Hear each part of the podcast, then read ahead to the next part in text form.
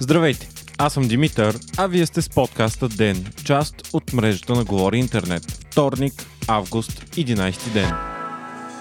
Ден е подкаст от мрежата на Говори Интернет и става по-добър благодарение на подкрепата на слушателите си. На вас. За да станете дарител на Ден, елате на patreon.com, Говори Интернет и срещу 5 долара на месец ще станете денник. Истински герой. Протестите в цялата страна продължават, а столицата все още са блокирани кръстовища пред Министерски съвет и Орлов мост. Инициаторите на протестите, които продължават вече 34 дни, обявиха, че трябва да се блокират важни институции вместо градски кръстовища. Първата такава блокада е обявена за 17 часа днес на Съдебната палата в София. Организаторите от отровното трио призовават също да се блокират различните министерства и сградата на Европарламента, докато бъде свалено правителството. Според тях блокадите на кръстовища са ефективни, но се превръщат в причина за разединение между гражданите и трябва да се обградят ключовите институции и да се пречило на когото трябва.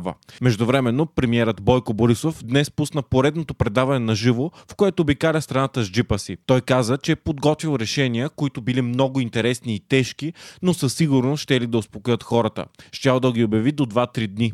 Борисов обаче заяви, че имал да върши още много неща, като зелената сделка и справянето с най-голямата економическа криза в света.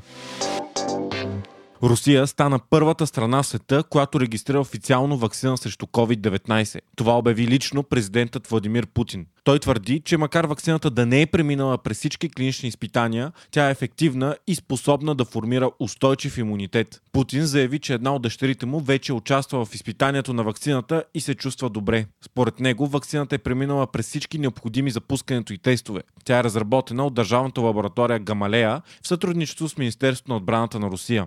Вакцината ще бъде пусната за гражданска употреба от 1 януари 2021 година. Руската вакцина наистина премина през ранните тестове върху маймуни и хора с много голям успех. Към нея обаче има много критики от здравните организации и фармацевтичните компании, защото тя все още не е преминала третата и най-важна фаза на достатъчно дълги и мащабни клинични изпитания, базирани на хиляди хора, които категорично доказват ефективността и най-вече безопасността на вакцината. След регистрационната й фаза предстоят десетки хиляди тестове на доброволци, а руските власти обявяват, че това ще стане при най-стрикните правила. Здравните власти в Русия също казват, че вакцината е базирана на наследството на някогашния Съветски съюз, когато се правили огромни експерименти и тестове на вируси и вакцини, както и на дизайн на вакцина, разработена по-рано от руски учени за борба с ебола. Вакцината съдържа два щама аденовируси, които причиняват леки настинки у хората. Те обаче са генетично модифицирани, за да накарат заразените клетки да се борят с новия коронавирус. Аденовирусите са база на множество потенциални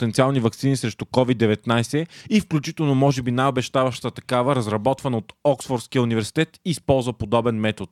Според множество експерти, регистрацията на първата вакцина в Русия е по-скоро политически ход с пропагандни цели, който да покаже технологичното надмощие на страната. Причината е, че в момента няколко вакцини са на финален трети етап на тестовете и в целия свят изпитанията и сроковете са рекордно ускорени. До края на годината се очакват поне Великобритания, САЩ и Китай да регистрират свои вакцини.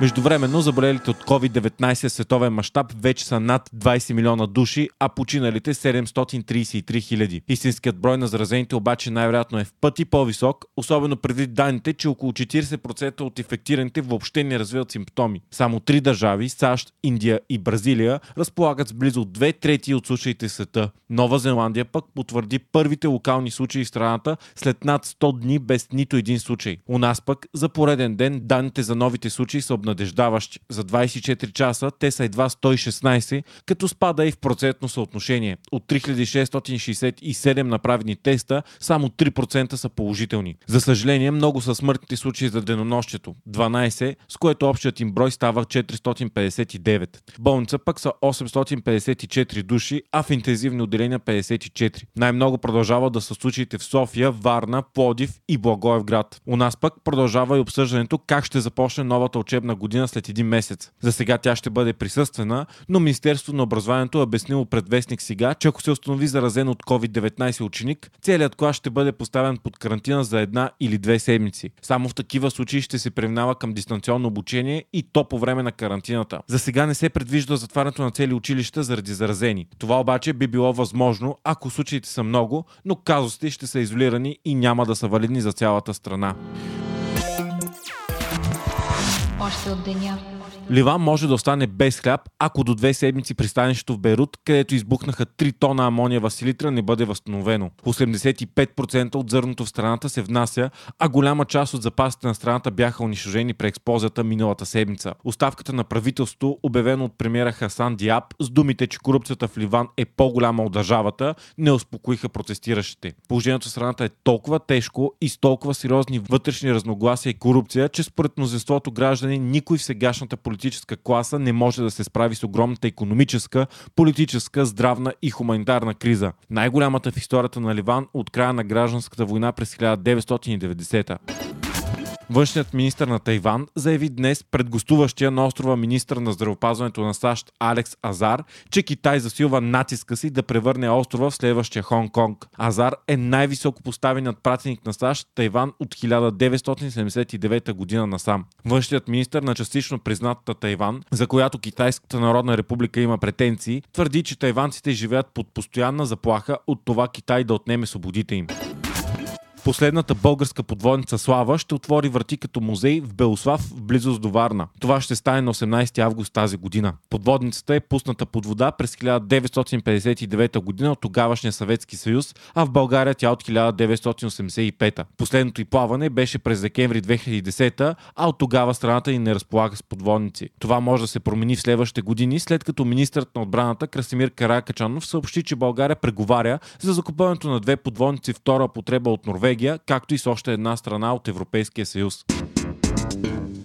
Вие слушахте подкаста Ден, част от мрежата на Говори Интернет. Водещ и главен редактор бях аз, Димитър Панайотов, аудиомонтажът направи Антон Велев. Ден е независима медия, която разчита на вас, слушателите си. Ако искате да ни подкрепите, можете да го направяйки ставайки наш патрон в patreon.com, говори интернет, избирайки опцията Дени. Срещу 5 долара на месец ще ни помогнете да станем по-добри и ще получите достъп до нас и цялата общност на Говори Интернет в Discord. Ако искате пък да ни изпускате епизод на ден, не забравяйте да се абонирате за нас в Spotify, Apple, iTunes или другите подкаст приложения, които използвате.